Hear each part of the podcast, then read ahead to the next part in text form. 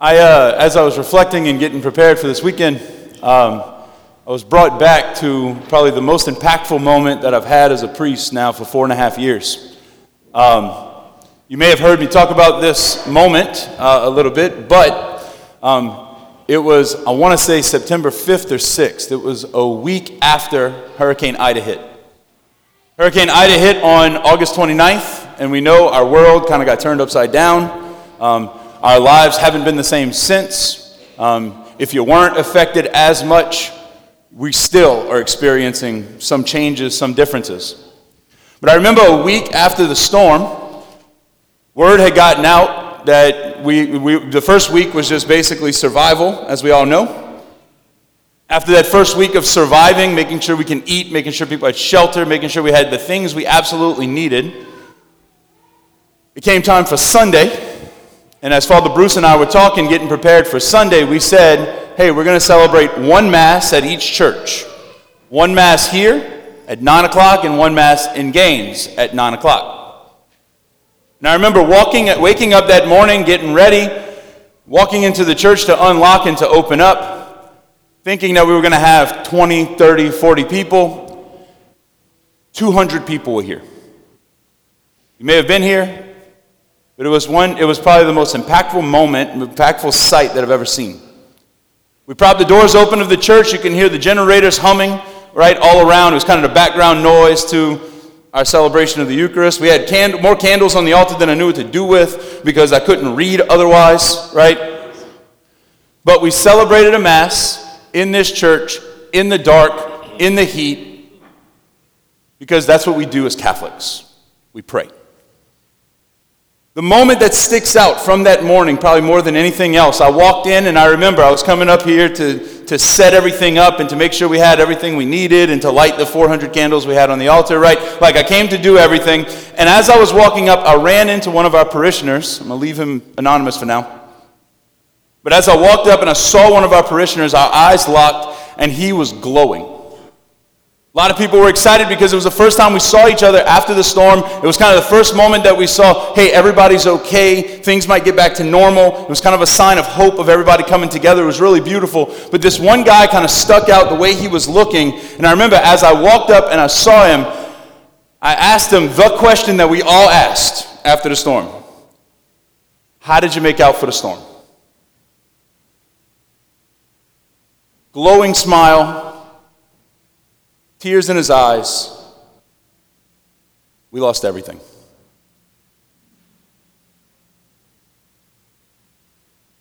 The face did not equate the words that just came out of his mouth.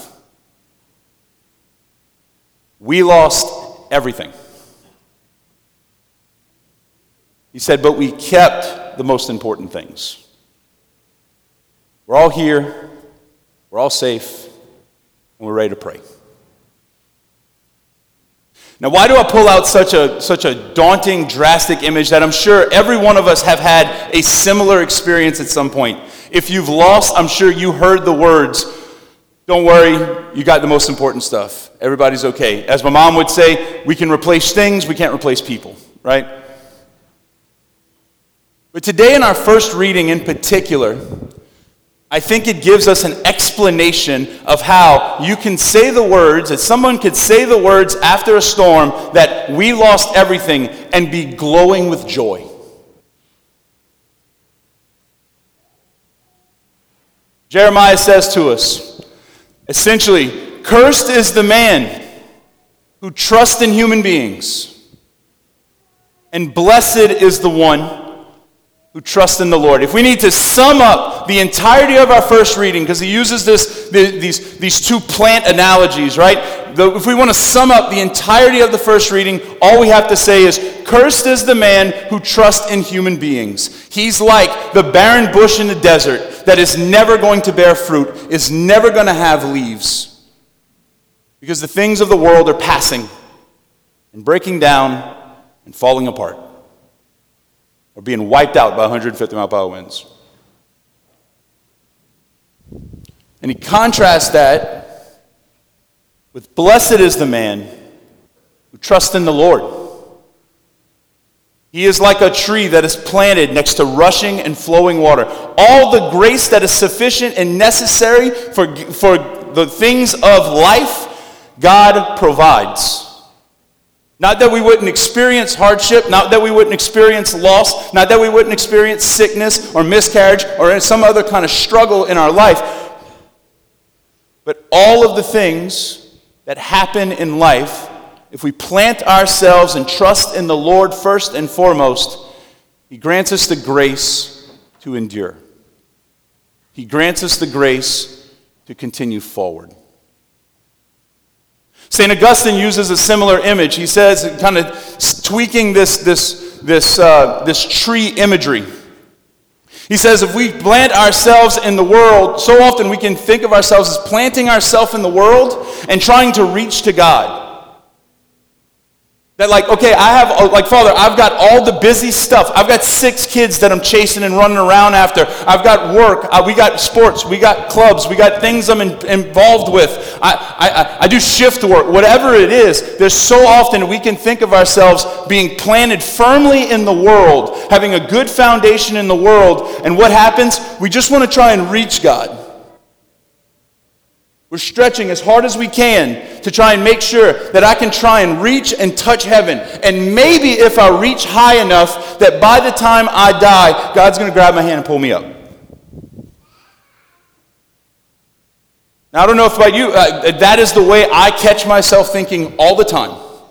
That if I do all the things I'm supposed to, that this tree sooner or later is going to reach up and it's going to touch Jesus, and Jesus is going to reach down back, and when it's my time to die, we hold in hands and he's pulling me up right?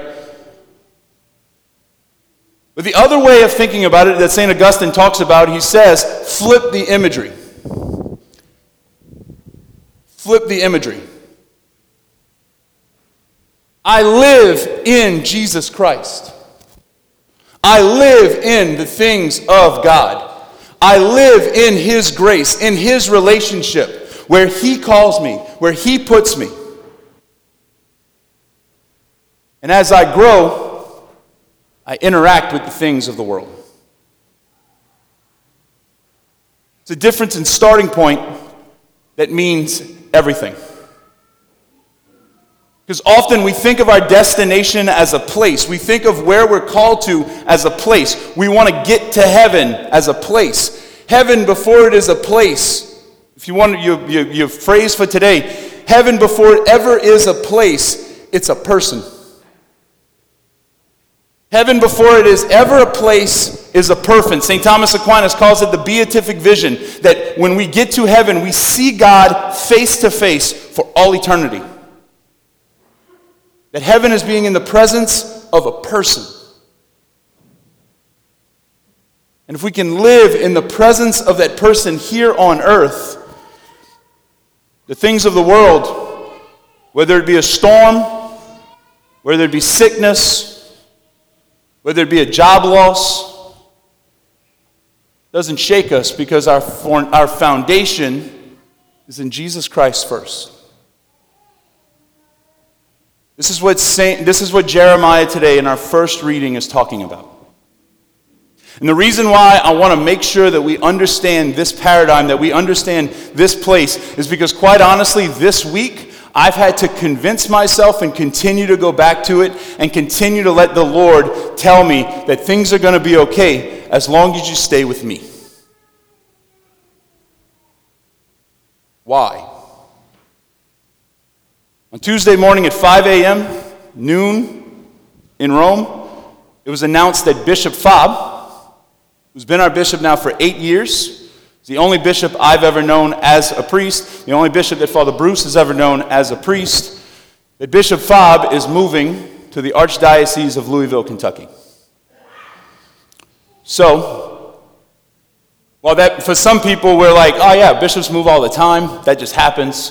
Um, I can tell you this from just to share my heart a little bit with you. Um, I've, I've, res- I've come to really respect the man. I've come to really love the man. And I've been very, very inspired every step of my, my time as a priest and every meeting I've had with him in these last five years that I see the way he leads. And while it completely contrasts, we completely contrast each other in personality, I've learned more from him than I can honestly say I've learned from anybody else. If we think about if we think back to the last 8 years in our diocese, just things that have happened. We've had multiple storms, but Hurricane Ida obviously is the big one. Eh, the last 2 years we've been under the boot of COVID that we for some reason can't shake, right? In 2018, we had the release of names of credibly accused priests for sexual abuse. And I know that affected a lot of people, especially in our area. But walking through these storms, walking through these struggles, walking through all of this, the steady hand, in, from my eyes, at least, from my perspective, has been the compassionate yet firm leadership that our bishop has walked with. On the day when he was announced, he was in Louisville at a press conference, and when he talked about the people of Houma Thibodaux, he had to recompose himself multiple times. If you haven't seen the video, if you go click on the live stream on YouTube, you go about 20 minutes in, it's right there.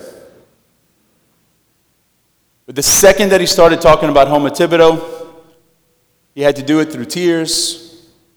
He had to do it as he was catching his breath. Because, in a real way, we as a diocese are losing a father. And as priests, it's still unsettled and we feel a little bit orphaned. But this week, as I've been praying, the same thing I continue to go back to as I pray through the anger of why this has to happen, as I pray through the tears of I'm going to miss him, as I pray through the excitement and happiness for him. I continue to go back to Am I being a, a, tree that is planted out in the desert, that I'm trusting in things of men, that I'm angry at the cardinals that made the decision, that I'm kind of angry at the Pope because you're really messing with us right now? Or am I trusting in the grace of the Holy Spirit? Am I trusting in the way in which God is working? Am I trusting that He, whether I believe it possible or not, and bring about His grace and make it abound today. I bring us to that point because Bishop Fabre had asked that at Masses this weekend we play a message from him for the faithful. So I think it's very important for us to hear his words as well as we, say, as we prepare now in this time of transition to say goodbye to our shepherd. My dear people of God in the Diocese of Houma Thibodaux, peace be with you.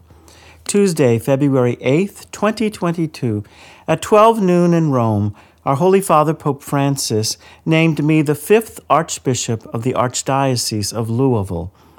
This news of my new appointment came as a surprise to me, as I would imagine it is for many of you. However, I would like to express my gratitude and my support to Pope Francis, who has called me to undertake the ministry of Archbishop in the Archdiocese of Louisville. I am humbled by this appointment, and as I have served you, the good people of our Diocese of Houma Thibodaux, I pledge to serve the needs of the people in the Archdiocese of Louisville. I want to thank you the people of the Diocese of Houma Thibodaux, to all the priests, permanent deacons, men and women religious, seminarians, and all the people of God here in our diocese, I express my most sincere gratitude for our life together here in South Louisiana. I love the people of this diocese. Houma Thibodaux has become my home. You have become my family. I'm deeply grateful for the love, the support, and the kindness that you have shown to me during my service here in the Diocese of Houma Thibodaux. As soon as I heard the news, my heart was flooded with emotion and with questions. I would imagine that you too have questions. So allow me a few moments to answer a few of the more obvious questions. To begin with, what is my timeline for transition?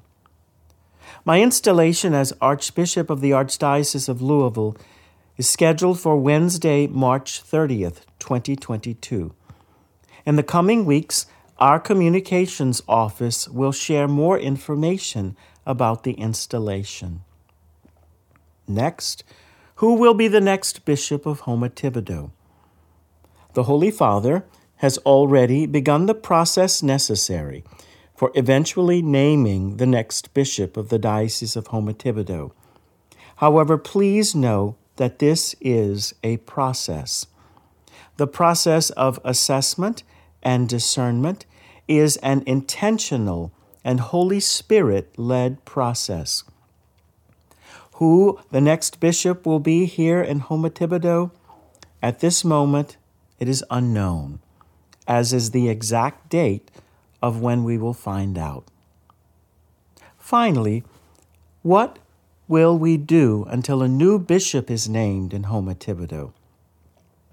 Canon law requires each diocese to have a group of priests known as the College of Consultors. These are priests of the diocese who represent the needs of the faithful, as well as serve as a very important consultative body to the bishop. The College of Consultors will gather and prayerfully elect one of the priests of this diocese to serve as temporary administrator of the diocese until a new bishop is named. As I begin preparations in making the Archdiocese of Louisville my new home, I do so confident that as the Lord led me here to Houma Thibodaux, He is leading me to Louisville now. As you listen to the news of my transition, I would encourage you to bring everything that is in your heart to the Lord. That is certainly what I am doing. I invite you to consider praying with me the following quote from St. Augustine As we prepare to depart from one another, let us not depart from the Lord. My dear friends in Houma Thibodaux, as we prepare to depart from one another, let us not depart from the Lord. At this point in the history of this wonderful diocese, let us renew our trust in the Lord and again pledge to serve Him by serving one another. In God we place our hope and trust, and we can be confident that God will never leave us to endure anything alone. I celebrate these final weeks of my ministry here with you, and I pledge my prayers for all of you in the Diocese of Houma Thibodaux as I ask your kind prayers for me. May God's peace be with you. I'm going to ask, as, as your pastor, I'm going to ask as hopefully someone who's been, um, been guiding us the last few years well. Um, that over the next uh, March 30th is whenever the transition is going to actually happen and take effect. Um, things are already in place. But in a particular way, um, in three weeks' time, we're going to be entering into Lent. And every one of us that Lent want to take up something to pray, something to fast, some kind of almsgiving, right? Like that's the move of Lent, that what you're giving up. In a particular way, I'm going to ask that as we get, go through this time of transition, that you would offer up one of your penances, whatever it may be, if it's chocolate, if it's chips, if it's soda, whatever it is, you, you make a decision. But I'm going to ask that you offer up one of your penances in Lent for three petitions in particular. The first petition is for Arch, now Archbishop Fabre. Um, Archbishop Fabre sounds weird, um, but he's going to be moving to a diocese that's a lot different than ours. Um, Houma Thibodaux encompasses two and a half civil parishes. He's moving to a place in Louisville that encompasses 24 counties, the entire middle part of the state of, state of Kentucky. He's moving from a, a, a diocese that has 39 church parishes to a diocese that has 114. He's moving from, a, um, from a diocese that has somewhere in the range of 15 schools, I didn't look it up, to, but it's 15 or 16 schools, to a diocese that has over 40. And from a place that has one small university in Nicholls to a place that has three universities that are twice that size, at least. So, my first prayer petition for you is to echo what he just asked is that uh, we pray in, intentionally for him as he moves into this new assignment because Louisville is going to have its own set of warts, it's going to have its own issues, it's going to have its own struggles, the same that we did and still do. But in particular, that he can bring the same presence that he did from here to there. The second group that I would ask, the second petition that I would ask, is to pray for your priest. Like I said, when, when we lose a bishop, as Father Jay, Father Baker said it in a, in, in a uh, press conference that our diocese held, that when we lose a bishop, for priests in particular, it's like losing a dad.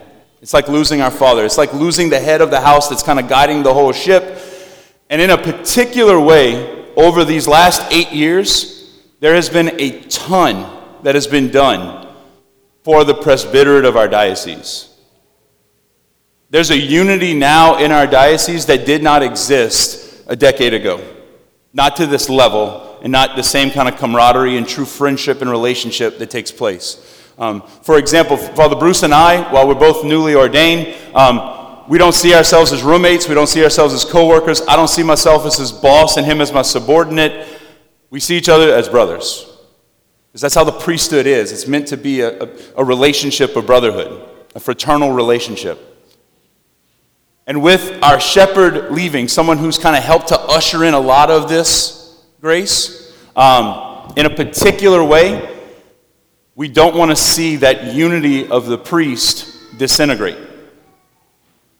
So, your second petition that I would ask of is that you pray for your priest. And the final one as Bishop alluded to, there's going to be a group of seven priests that are from our diocese that are going to be electing what's called a diocesan administrator. And this person, while he's not the bishop, is going to basically sit in the big chair and make the final decisions. Kind of like my first year when I was here, I was the administrator of the parish instead of the pastor. Um, he's going to basically be able to sit in the big chair and make the decisions. And there's a group of priests, a college of consultors, that are going to kind of help him and help guide him and be his checks and balances. But that person, whoever it is that gets elected to that position, they have to be 35 years and older, so it won't be me. Yes. Um, but whoever it is that's sitting in that chair is going to have a lot that they're still walking into. Because right now, our diocese, we're probably 25% down the road of recovery when it comes to our schools, our parishes, our churches, and everything else. So we have a lot with Hurricane. That person is probably going to oversee the hiring of a new superintendent for our diocese and possibly going to oversee the hiring of a head of Catholic Charities for our diocese. To say the least, that person has a lot that they're taking on in that role. So my, my request is that you would pray for Archbishop Fabre, for your priest in general, and in a particular way, whoever that diocesan administrator will be. We'll probably find that out in April, just to give you a timeline. The final thing that I'm going to say, uh, that's kind of like housekeeping. Um, the final thing I'm going to say, if you hear anybody, I can say this with 100% certainty, if you hear anybody say that so and so will be the next bishop, they're full of poo poo. Okay? All of them. Because that, that, is a, that is an 8 to 9 to 10 to 12 month process of who may be the new bishop. So this, this time of transition is going to be for the long haul for now. So I ask that we continue to pray, we continue to listen to God's voice, we continue, as I was saying, as Jeremiah talks about, putting our faith first in the Lord, put planting ourselves first in the Lord, and not letting the things of men be the things we overly focus on.